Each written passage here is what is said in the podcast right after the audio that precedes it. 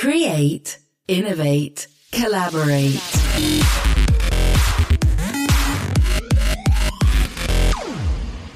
And a big welcome to Beyond Ideas.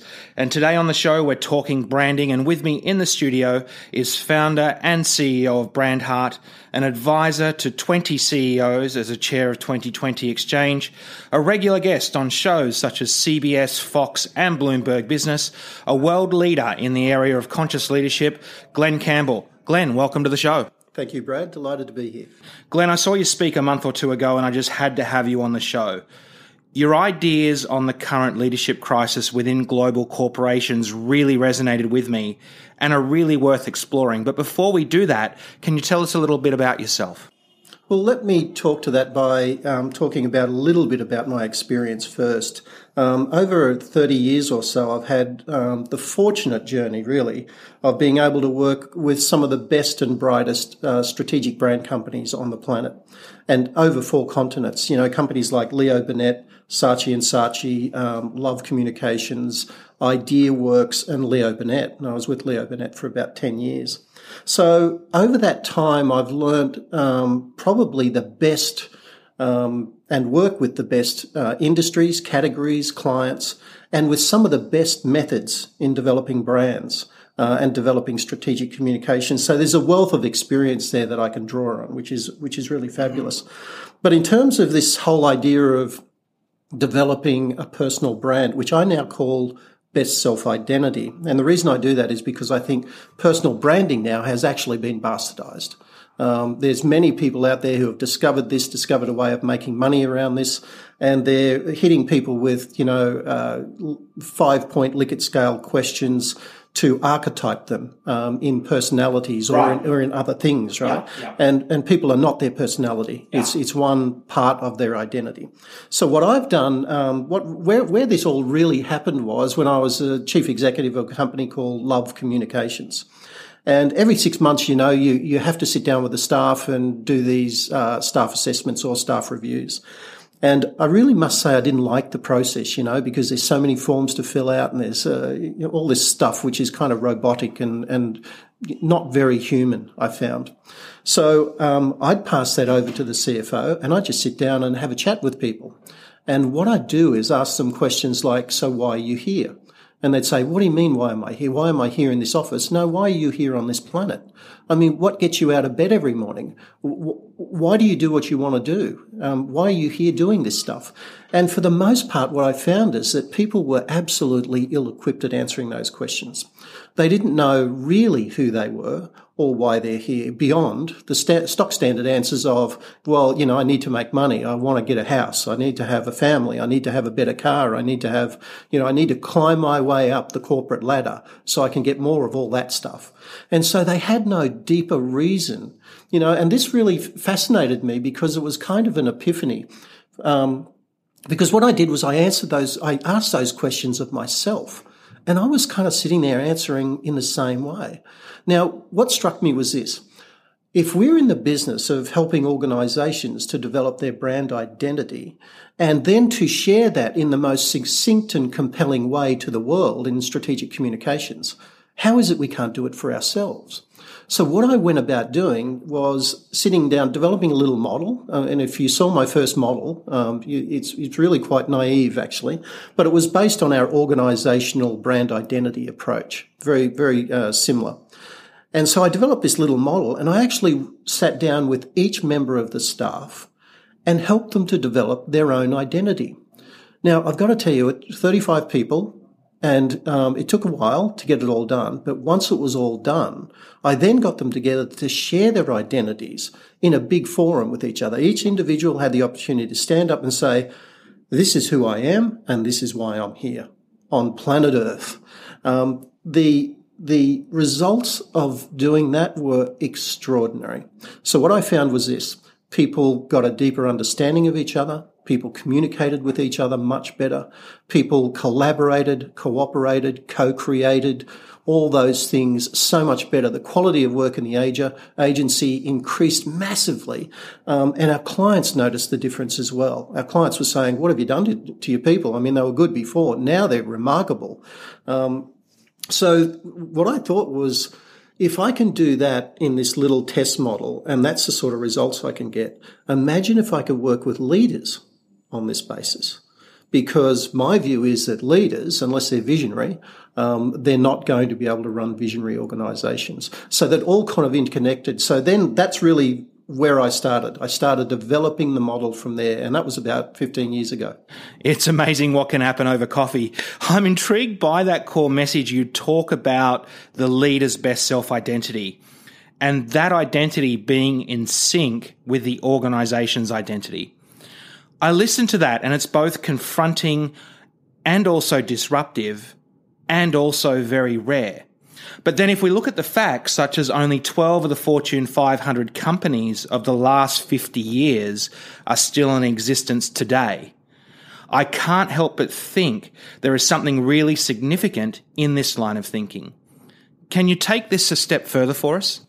Well, first, let me start with the best self because I've developed a model that really is a unique fusion of Eastern and Western philosophy, quantum physics, neuroscience, um, a simple brand identity model, and over 30 years of experience developing brands, really. And so it's actually quite unique uh, in the world of personal branding, this best self identity model I've developed.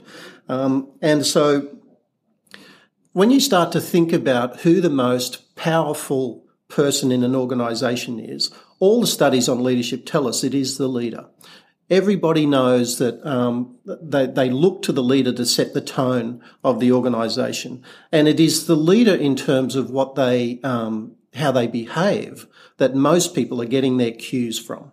Now, all the research from one of my favourite guys on leadership, Daniel Goleman, speaks to that.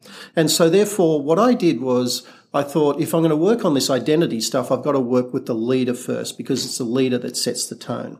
So that became really important to me. So, and, and then, or, and or the leadership team.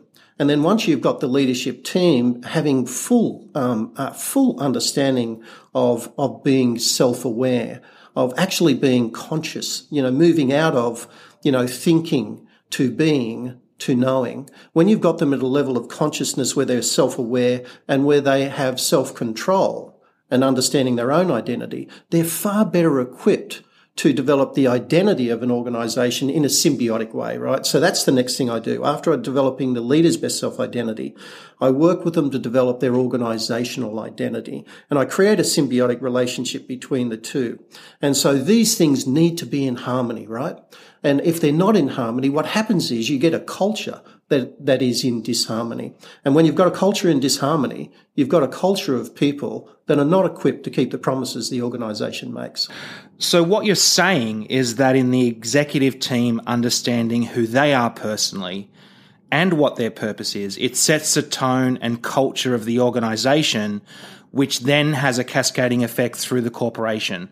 Is that an oversimplification of what you were saying? No, no, I think that's an accurate summary because, and you know, the key problem is that this is not happening in most cases. For right. the most part, um, lead, leaders are not self-aware. And I have to tell you this, self-awareness is one of the four cornerstones of what constitutes a remarkable leader. If leaders are not self-aware, and I think for the most part they're operationally aware, they're functionally aware, which means they're very transactional. They're, they're involved in the operations of the business and in increasing transactions rather than elevating out of that and, and having a higher level of consciousness of self. And so therein lies the problem. And, and I think you're right. You know, it is self-awareness. It is the consciousness of the leader around self first and foremost and then identity of self, and then identity of organization.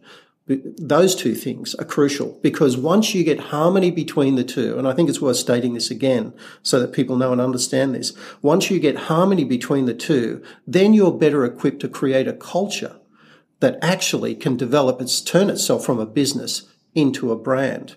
And I believe there are not many brands out there. This word brand is bastardized as well. It's being used everywhere. And there are just not many brands out there. There are a lot of transactional businesses, but not many brands.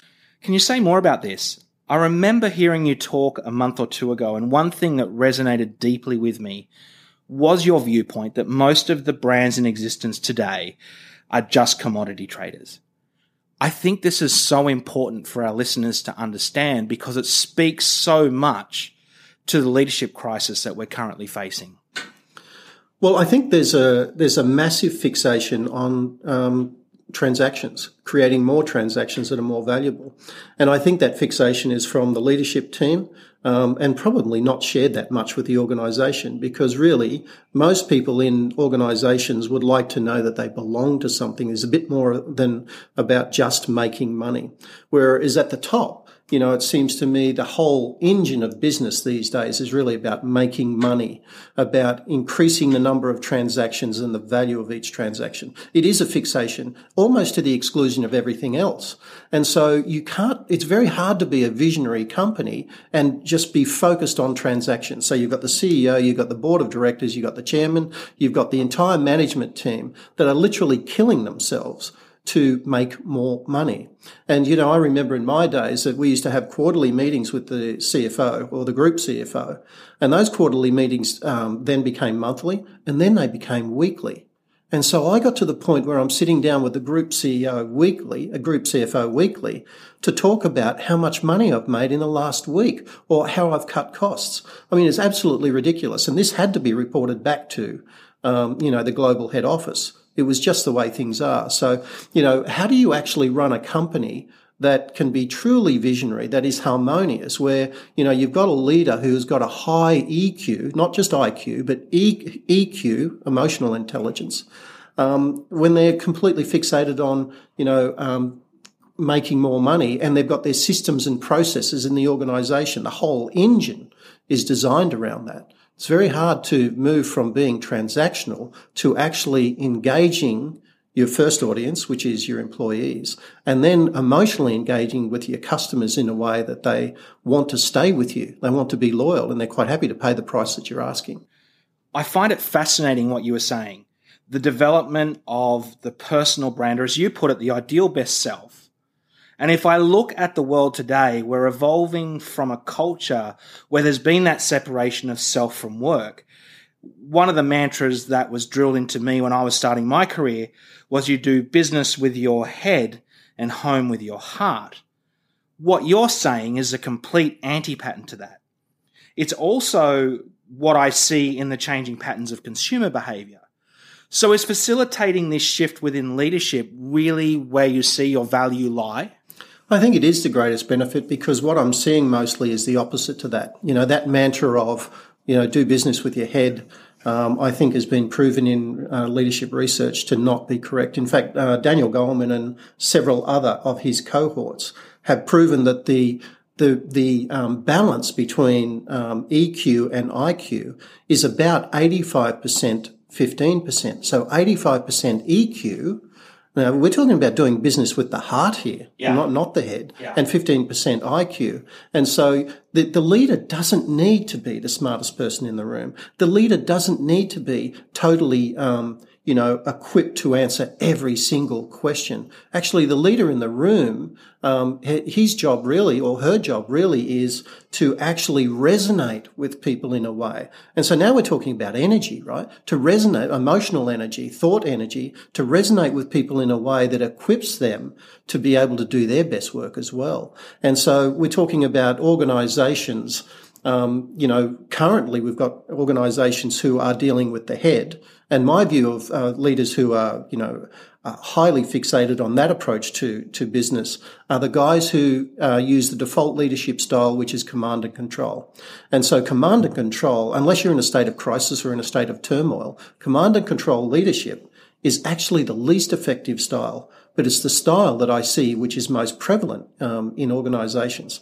And so you've got command and control leaders out there trying to tell organisations what they need to do, and this is creating massive disharmony in organisations. People who are being being incredibly unproductive now because they're actually unhappy with where they work. And leaders don't seem to understand that shifting from that style over to the heart led approach or the emotionally intelligent approach to leadership is going to deliver them far greater returns on their investment and an organization that is incredibly harmonious and well equipped to deliver on that. You mentioned this is a mixture of both Eastern and Western philosophies. You also talk about quantum physics. There is clearly a lot of science behind this. Can you briefly give us some insight into the foundation of Brandheart? Well, remember a little while ago I was talking about that my entire methodology for best self identity is a fusion between neuroscience, quantum physics, and Eastern philosophy. And specifically, the Eastern philosophy I tend to um, enjoy most and infuse most into my method is the Taoist philosophy or right. ta- ta- Taoist philosophy. Depends on how you pronounce it. But um, let's go to neuroscience for a minute. I, I kind of look at this and go, if a leader doesn't fundamentally know and understand um, neuroscience, in fact, how the brains work, how people's brains work, um, you know, what's the difference between someone's brain and their mind? Because we are actually not our brain. We are our mind. We are our consciousness. Our consciousness is what actually uses that organ, that incredible organ, the brain, to do our bidding for us. And so unless people, unless leaders actually know and understand neuroscience and how, you know, the brain works and how people use their brain, um, that's going to be a big disadvantage to them, a big disadvantage. Unless they know and understand quantum physics, which is fundamentally all about energy, because remember, we were talking before how we, we really need to have leaders that create resonance, right?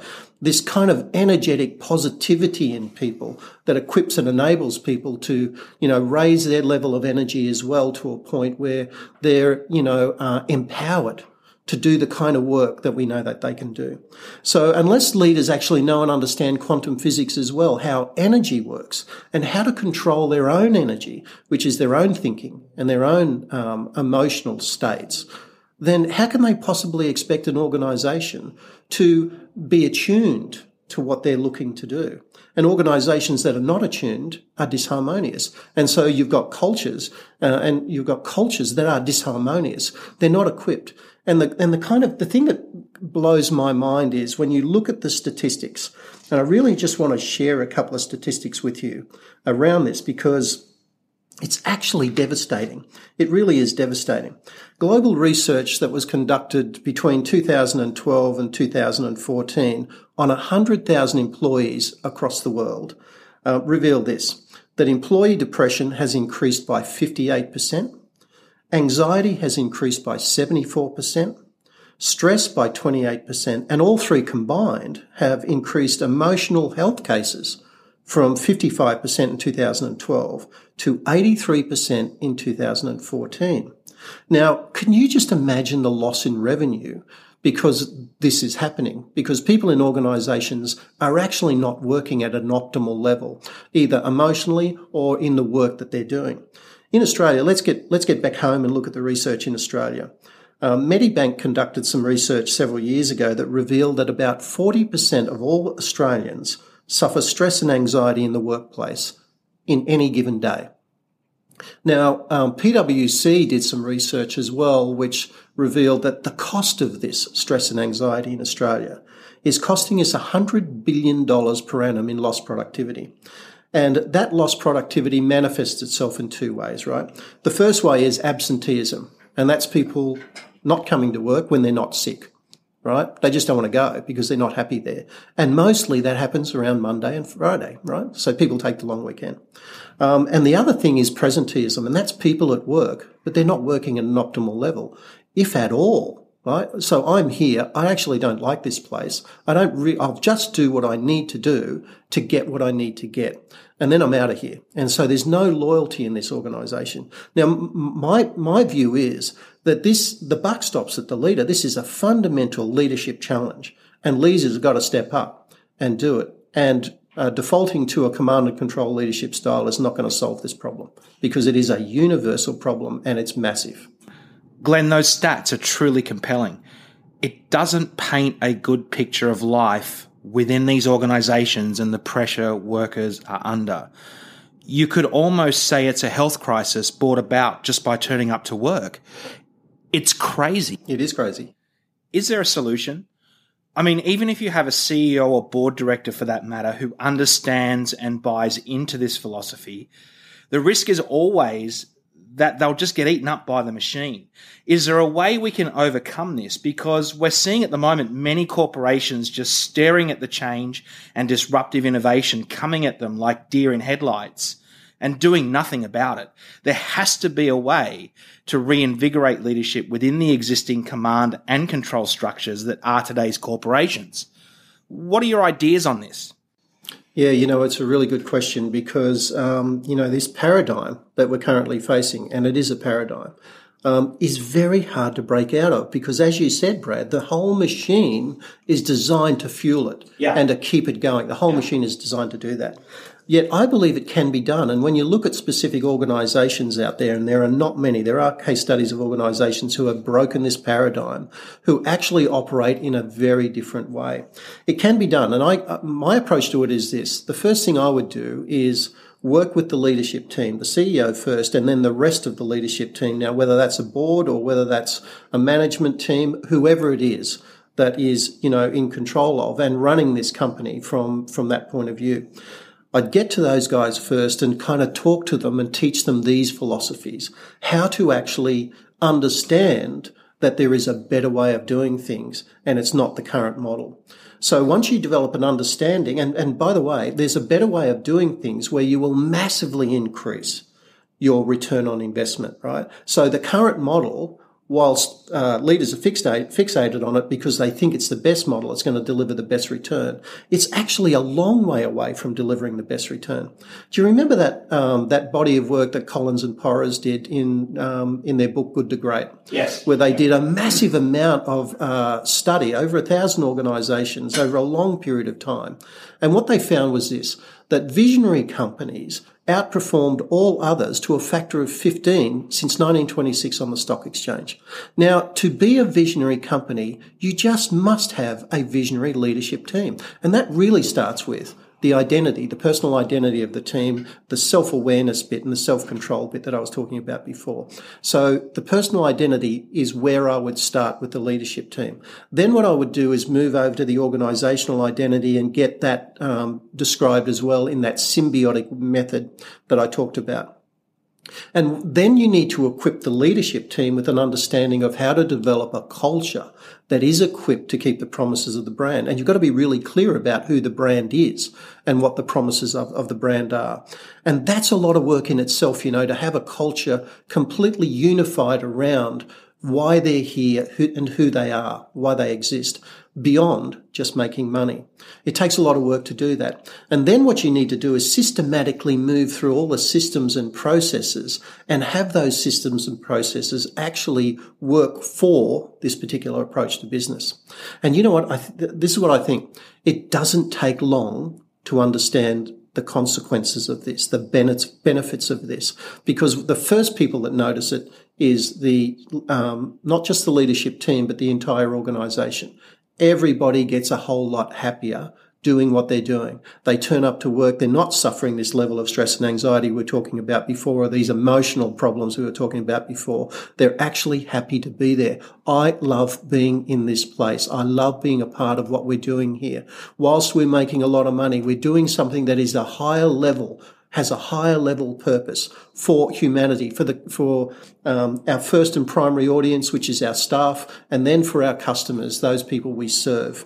And so there's a bigger game that's being played. Now, does that take away the commercial aspect of the business? Absolutely not. The commercial aspect is still in, still imperative, but it does take away this other part of the paradigm, which is the only way that transactional companies can increase transactions is through promoting via cost cutting or discounts or free offers. You, see this everywhere now. Just turn on the television and look at free to air broadcast, and you'll see everybody out there yelling about the next discount that they're offering. So this model gets perpetrated through the whole system. And to break that promotional approach to you know, fueling that transactional commodity trader model is very hard to do as well. It takes a lot of courage and a lot of bravery. So you've got to have a leadership team that is big on courage and big on vision and is kind of up for the task. And that's hard to do. And so that's why with, you know, the work that I'm doing now, I'm mostly focusing on small to medium enterprise because they're far more agile. They're far freer to say, you know what, Glenn, um, you've convinced me uh, that this is the way to go. So let's get going. Let's start. Let's do it now. Let's start today. And, and so they're far more open to the idea. They're not entrenched in this belief system, even though the paradigm is there. Um, they're quite willing to try a new approach to business. And the great thing is, once they know and understand how to do this, they can move quickly to execute it. And that's when you start to see the results. Glenn, what about startups? Founders typically start out on their journey with an authentic sense of purpose, but struggle to maintain that as they scale their business. And by the time they hit 100 employees or more, it's starting to become really difficult. What advice would you give to a startup founder to maintain that sense of purpose as the core of the company's brand as they set out and scale their business? I think it's got to be. Um, I think it's got to be right at the beginning, and that's why I do love working with entrepreneurs as well because this is how they start the game. You know, this is how they start the show. They start by developing their own personal identity. I mean, working with one guy now who is um, is already running a very significant business and is now going out to start another one. And so I've done his best self identity. He now wants me to help him to do his organizational identity. And and by the way, the organizational identity is not something that is entirely rational. It's very emotionally based um, because we are talking about emotional engagement here, right? I mean, Brandheart, my business is really all about turning businesses into brands through the magic of emotional connectivity. And so emotional connectivity is the energy, right? It's the energy connectivity between the organization and the people. And, and the way that entrepreneurs have got a great um, start at doing this stuff is through getting their brand story right first. What's the story? You know, what is the story that we want to engage people in? And so one of the things as I do is I help leaders to understand the neuroscience behind this, you know. So this is, this is the way the brain works. The brain remembers with more detail, um, with greater engagement and much faster an emotionally engaging event, right? And so what's a story? A story is an emotionally engaging event. What happens with businesses is they start out telling their story and then somewhere along the line they get transactional. And they, they forget that it's the story that engaged people in the first place and got their business off the ground and really started to get momentum around it. Then all of a sudden what happens is they say, well, you know, now what we've got to do is really push these products. And now what we've got to do is start discounting. And now what we've got to do is start giving away stuff because that's what everybody's doing. And they walk away from the thing that most engage people in the first place, which is the story, their reason for being, you know, their why and their who is what really engages people in. And the transactional side is the thing that actually creates the disengagement. That's what creates the disloyalty. That's what turns them into a commodity trader. Oh, now you're discounting everything. Now you're just another one of these things out there that's doing this stuff. And I've got nothing to belong to. So when it comes to you, and this is what happens with most retailers in this country, I think, when it comes to you, I'm just going to wait for the biggest discount. And then I'm going to go in there and buy the product that I want. Then I'm walking out. And then I'm not going to think about you again until you offer me the next biggest discount. And so what you've got is organizations actually educating people to buy on discounts and to treat the organization as it treats them. You know, if, if you're a commodity transaction based business, then I'm just going to treat you as a commodity transaction based business. And so therefore I'll go in, I'll do the transaction and then I'll leave.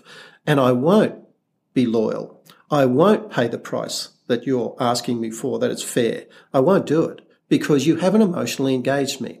And so this is happening, as you can see, Brad, it's happening everywhere. So it's like a plague, actually. We're being conditioned to operate that way as consumers. We are being conditioned to operate that, operate that way as consumers. But as people, right, we actually want to connect with and belong to something that is bigger than that we want to belong to something that has got more, you know, um, connectivity, emotional connectivity with us, you know, in terms of our values or in terms of the story or in terms of the reason for being that we really subscribe to and we want to be a part of. And so when organizations do do that and do it well, consumers stay loyal and they pay the price. I mean, when was the last time you saw Apple actually discount anything? How, how is it that um, an organization like Apple which is the number one brand on the planet, has products that are not the best products on the market. Their phone is not the best phone on the market. Their laptop is not the best laptop in the market. They don't have the best technology anymore. I think they've, they've, they've, you know, moved down from that. But they do have an approach to business, to approach to their consumers that keeps their consumers loyal. They actually want to be a part of what Apple stands for. They want to be a part of this. And now you're starting to see this with guys like Elon, Elon Musk, right? With his, with his brands and with his products. People want to be a part of this because they see and understand the story. They feel what it's all about. They're connected to it. And so they want to be a part of that and they're quite happy to pay. People are happy to pay full price for things that they feel they can be a part of. And most organizations in this country and beyond are not treating people like that. They're treating people like they're a, transaction. We need to sell more of this stuff. So what do we got to do to sell more? And, and, you know, as a part of that, you've got marketing directors are actually coming in and subscribing to that. What's the next promotion that we can run that is going to create a spike in the revenue so we can just sell more stuff to more people? And the lowest form of marketing I, f- I find is happening everywhere now, which is just let's offer them discounts. Let's discount this stuff, get the revenue spike. Margins are down, but we've got the revenue spike. The board is happy. The management team is happy because there's more revenue and we're done. Let's go do it again next week. But when you're engaged in that conversation, it's a race to the bottom. It's a race to the bottom. It absolutely is. I mean, I think organizations who are doing this consistent, consistently um, have got a use by date. They just don't know it yet.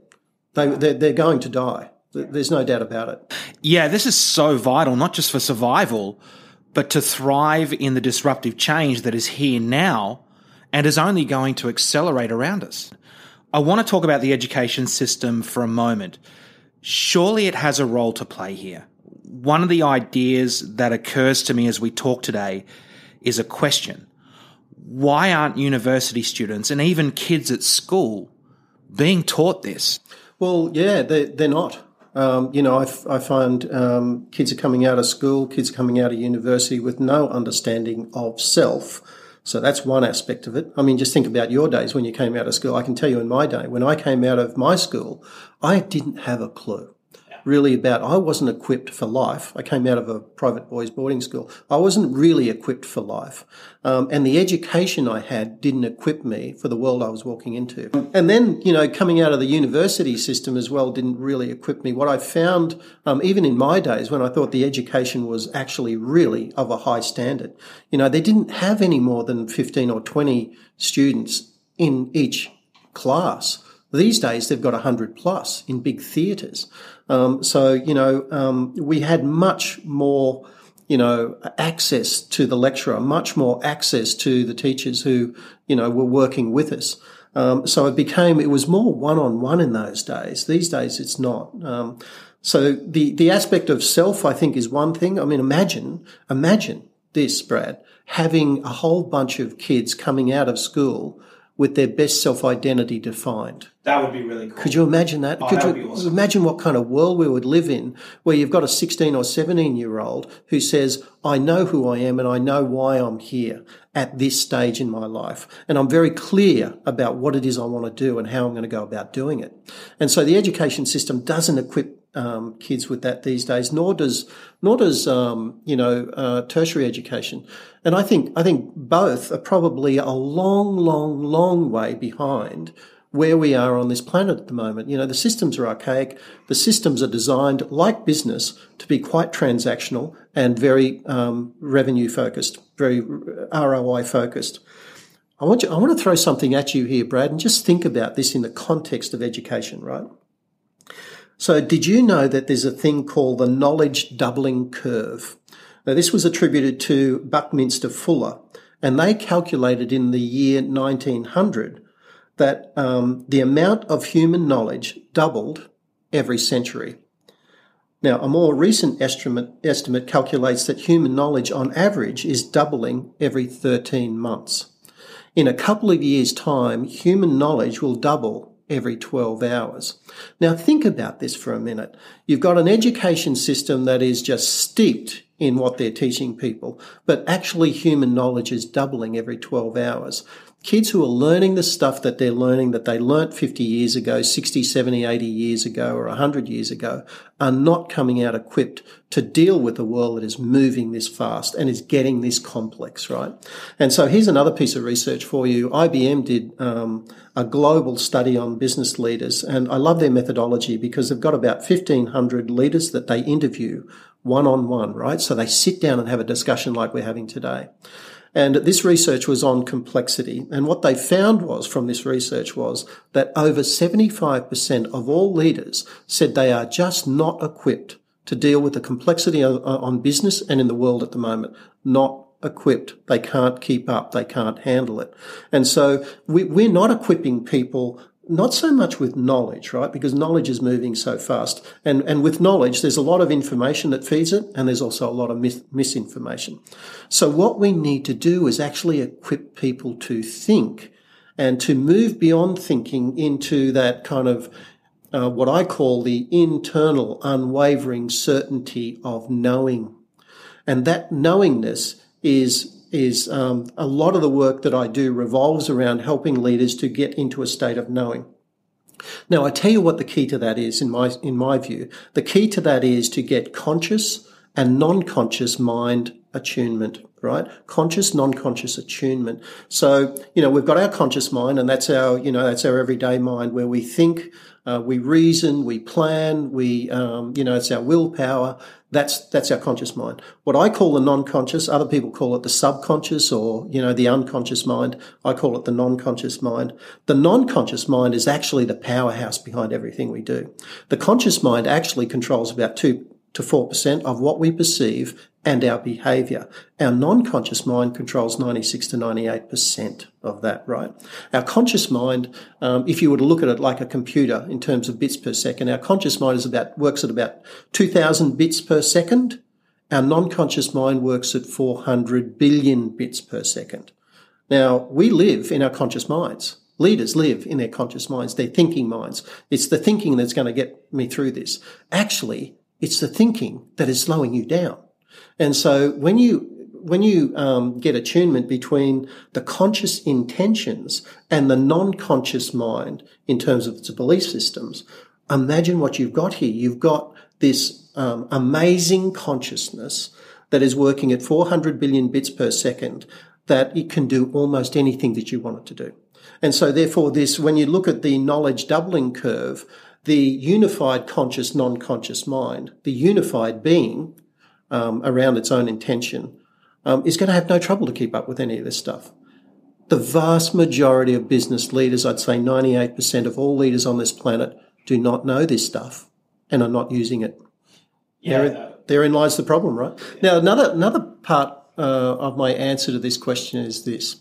And I want to tell a story around this because I've got this mate of mine who um, is a neuroscientist, amongst other things. Now, what he's he's got he's got two kids. One is fourteen and one is eleven. Right, boy's fourteen, the girl's eleven. And so, what he's teaching these kids is this: he's teaching them neuroscience at this age.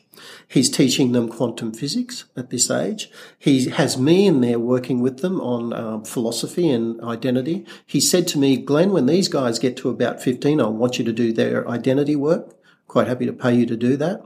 Um, he's teaching them philosophy. He's teaching them how to um, get conscious, non-conscious mind attunement. He's teaching them how to understand that the thinking can take you so far, but really what you want to do is allow your non-conscious mind to deliver you the knowing the answers that are there and the non-conscious mind can do that, right? Because the memory horizon for the non-conscious mind, by the way, is forever. It remembers everything that you have sensed, touched, thought, and felt. Um, and it, and it is in attunement. The non-conscious mind is actually in attunement with the quantum field of energy. And so you get the answers from the quantum field as well. Now, most people don't know or understand, most leaders don't know or understand that as well. So the thing that he's doing is um, he's equipping these guys with what they need to actually um, live in this world that is doubling every 12 hours or 13 hours. That's number one. Number two is he's teaching them business, right? Both of these guys have got their own online business. And so think about this, Brad. By the time these kids are 18, they'll be turning over tens of thousands, if not hundreds of thousands of dollars every month. Do you think they want to go, they're going to want to go to university and have that whole thing derailed? And so, you know, to me, I, am going back to the fundamentals. Um, with kids coming out of school, I would want them to know and understand their why and their who, just as leaders need to know and understand their why and their who. Yeah. What you know, those two questions is a wonderful quote um, that I want to refer to here from Mark Twain, who said this: "The two most important days of your life are when you were born and the day you find out why." And the vast majority of people on this planet don't know why and they don't know who. And so they're, they're, they're going to be in a constant state of struggle, right? And when you don't have that internal certainty and you're battling external uncertainty with internal uncertainty, what do you think is going to happen? It's just more chaos, right? You're just adding to the chaos and the struggle of the world. And so what I want people to do is actually the only way to battle external uncertainty. And by the way, everything external is uncertain, always has been, always will be.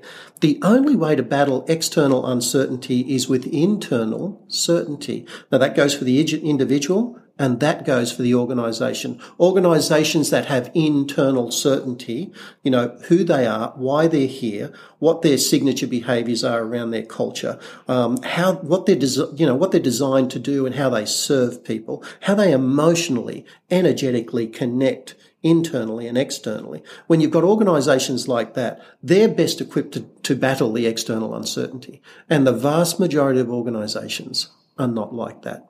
They have massive internal uncertainty and they're trying to battle external uncertainty with that. What do you think the result's going to be? Glen, I could sit and listen to you talk for hours on this. I find your insights incredible, but unfortunately, time has gotten away with us today. Glen, where can people go to find out more about Brandheart and more importantly, how do people connect with you?